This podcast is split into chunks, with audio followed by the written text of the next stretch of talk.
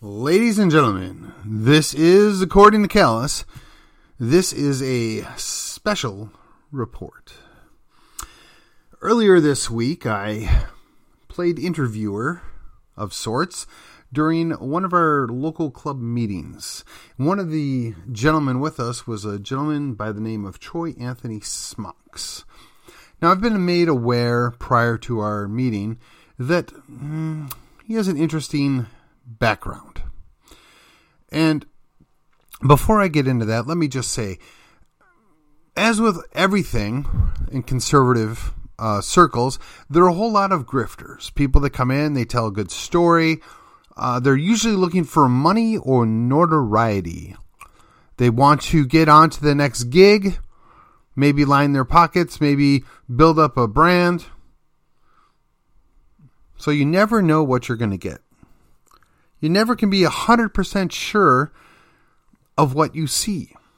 All you can do is hear these people out, and if they tell you something that you know that's obviously BS, you call them on it if given the opportunity, or you simply just don't invite them back. Or you may find that, well, I believe what they're saying may be accurate, but there's some definite inconsistencies. There's some definite problems. There's some underlying concerns that I just can't ignore. But you let them talk anyway, and you let the public figure it out. The problem is, as a, as a leader or as a uh, group, you have a certain responsibility to vet people out and kind of get to know a little bit about them before you put them in front of them because that gives the appearance of an endorsement. That that tells your people that you agree with or support this person and what they're doing and saying. That can be challenging.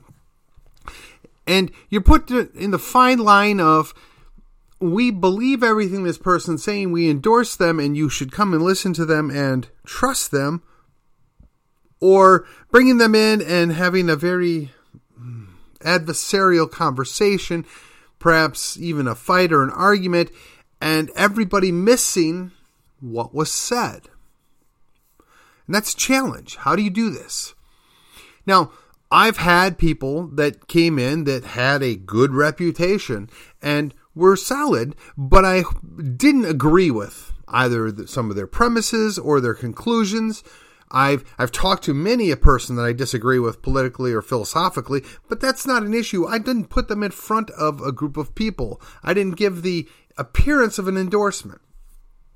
So we tried to walk the line where we said, we're going to let you listen to this. We're going to let you hear this story and you can make the determination whether or not you believe it. But one of the things that we didn't really do and I'm not sure, I kind of still have mixed feelings about it we didn't lay out all the evidence to suggest that maybe all is not as it appears. One, because again, you don't necessarily want to have an adversarial confrontation. Two, you want to give the person an opportunity to speak their mind. And three, we had another person with him, and this person doesn't have the credibility gap. This person appears to be on the complete up and up. And other than putting out a website where they have tons of videos, he wasn't selling anything either. So I put this together. I have most of this recorded. I'm going to make this available to anybody that's interested because apparently Mr. Smocks has made a lot of wild that's not my word. Other people would had described it as accusations or assertions or uh, padded his resume, if you will. Okay. Uh, I don't know about all that. None of that was brought up in my presence, and it was not part of the presentation. So let me go over the brief takeaways that I had from the presentation between himself and Mr. Summerall. One, the government abused its power. The government is still abusing its power. How do we know this? Well, they arrested a bunch of people and have kept a good number of them in solitary confinement for no charges, or the most severe charge that is legitimate would be trespassing. Now, they've made up a bunch of charges, but they haven't actually put these people before a grand jury or given them an opportunity to build a defense. And in some cases, these people haven't seen anybody for a year. That's abuse of power. That's a big problem. I'm overlooking the entirety of the mess that was the 2020 election. I'm overlooking the controversy and the constitutionality of what played out from November until January. I'm just looking at the after effects from our government at the federal level and what they've done to we the people. The people that actually went there for a protest or a rally. Some would call it what happened a riot. I I would say perhaps I would align with the idea that it was a rally that maybe got a little out of hand at times with parts of it when you have more than a million people present, you can have a thousand people on one side doing something stupid and the other 999,000 that have done nothing. Quote unquote, mostly peaceful protest, right? So they both talked about that. Uh, David Sumrall references the ideas that there were four murders. Well, four people did die. There is video evidence to suggest that at least three of them were preventable. They didn't have to die. But the actions of government caused them to die, perhaps for narrative, perhaps for other motives. We don't really know. And that didn't even really talk about the idea of Ashley Babbitt that was executed by somebody that fired a gun without even seeing what he was firing at, yet that person walks around scot free with no negative consequence. But yes, that's one of the four murders that happened that day. Now, all that is available on the guy's website. And if you are at your our meeting, you know what it is. But otherwise, you could go Google, Google or if you prefer using Brave or uh, Yahoo or whatever your Alta Vista, how about that? Your search engine, DuckDuckGo of preference, and go look up Troy Smocks and David Sumrall. So again, now that I've laid that out, then Mr. Smocks talked about the problems with the Patriot Act. Everything that he said about the Patriot Act, while I might quibble on some of the details or how he defined things, was clearly within the realm of, yeah, we agree, that's bad, this is why it's bad. So I don't really have an issue with that either. There are some definite abuses of power, some overreach that all came out of the Patriot Act. And the sad thing is, is 21 years ago, I warned anybody that would listen to me that this was a bad idea. And here we are 21 years later, and we're seeing how it is being used and abused against the people that it was never supposed to be used against. The whole idea of a FISA court, the F in FISA stands for foreign, yet that's not how it's being used now. So, if we are to believe Mr. Smocks, he spent about a year in some form of solitary confinement and only through some let's call it lawyerly jujitsu, he was able to get a plea bargain to get himself out of jail, yet there are still an, an, undisclosed number of people. Now, I've heard different numbers. I've heard 59, 67. It doesn't matter.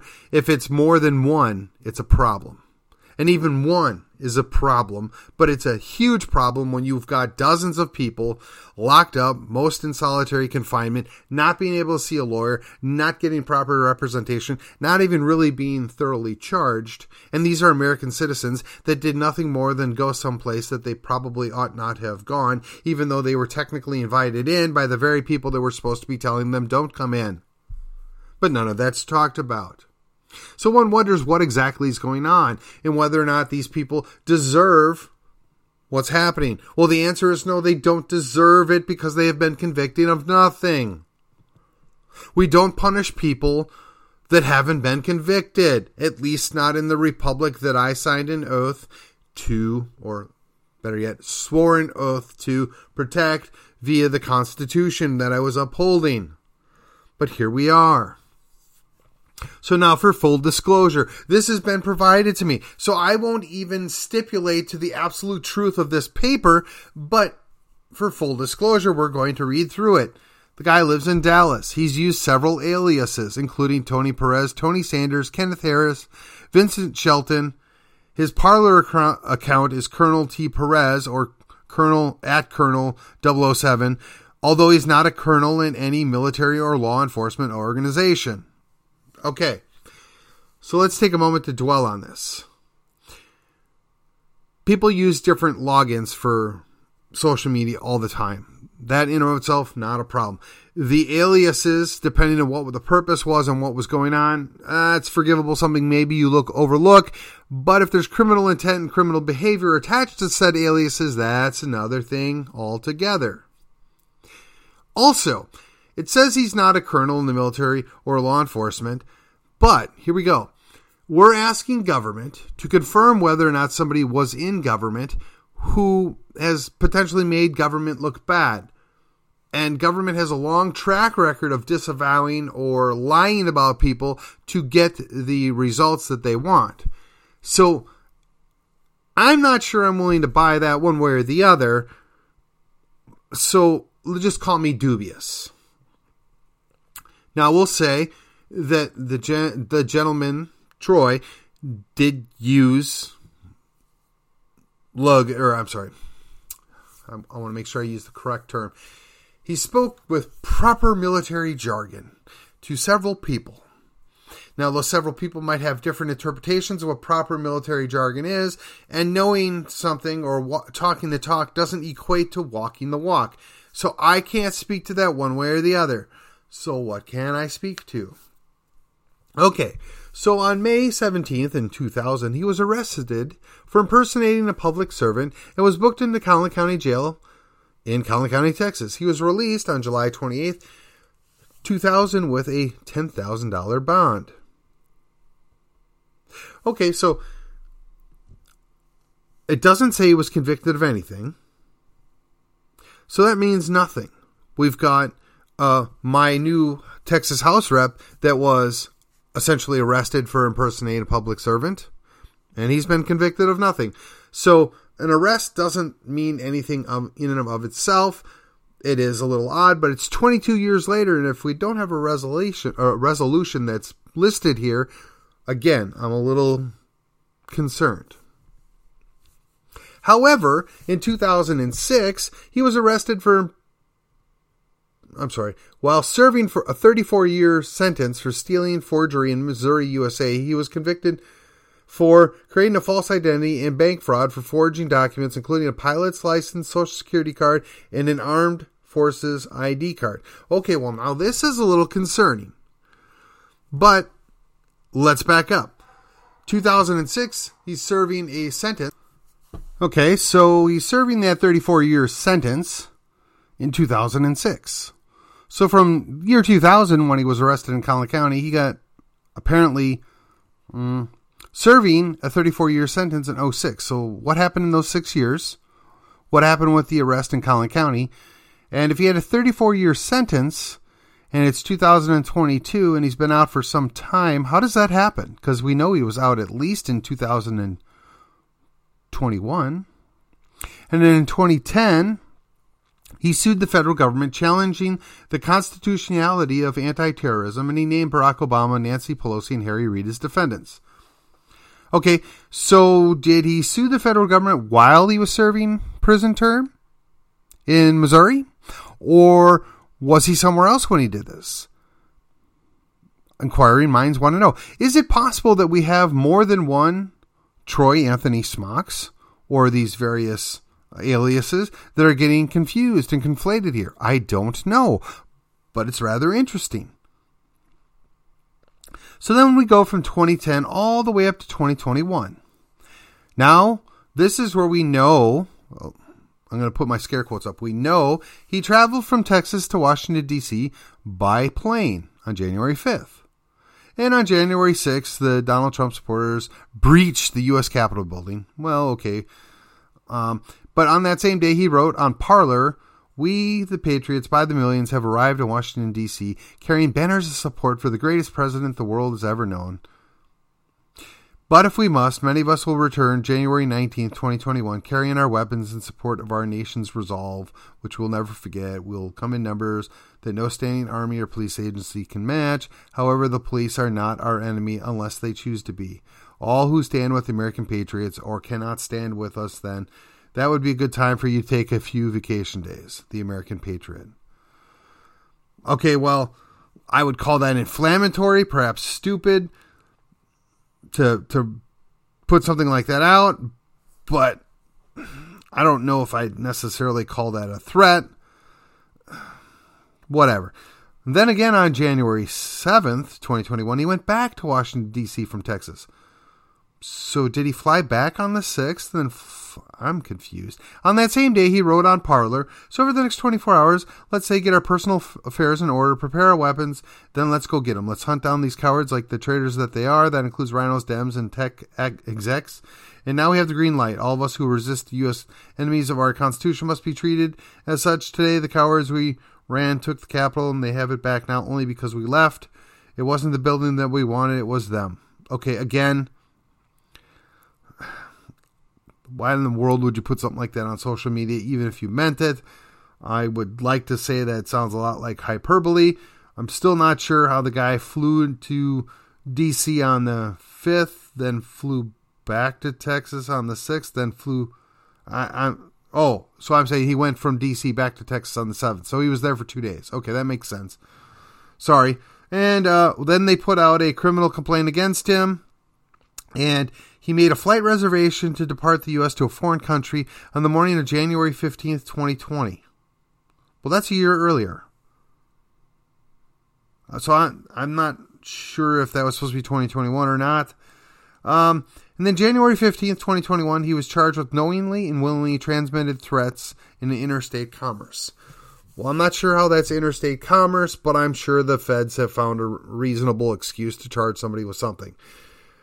Um, there's no specific threat here, not any, any person's named, so I'm not really sure how that holds water because we have leftists threatening everybody all the time and none of them get locked up in solitary confinement for a year. And apparently he was arrested on the 15th of January in 2021 and he was 58 years old. So this little fact sheet which now that I kind of made a little sense of it while I was reading, and I guess I probably should have reread it before I went over it on live on the air. But none of none of what happened in 2021 is necessarily negated about some of the things that happened in 2010 or 2000, unless of course you're trying to say that there is a successive amount of bad actions on part of him, which okay, fine, I, maybe, but twice in 20 years, maybe a stretch. Now, what do I think? I think personally, I I'm not sold. I'm not sold that he is who he says he is. I'm not sold that you know his military record is what he said it is. I, I'm not sold on any of it. Does that mean that I don't believe him? No, I, I don't know. I wasn't there. I, I, I know that government is very crafty at making things disappear or creating things out of thin air. So anything's possible. What's probable? Again, there are lots of grifters in our space, right? To borrow their term, this space. Um, maybe he is, maybe he's not. David Summerall believes him. David Summerall apparently met him when he was serving time.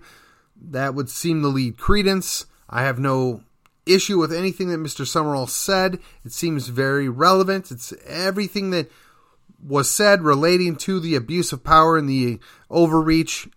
I agree with all of it. I don't know that this guy is the best person to transmit that message. I don't know that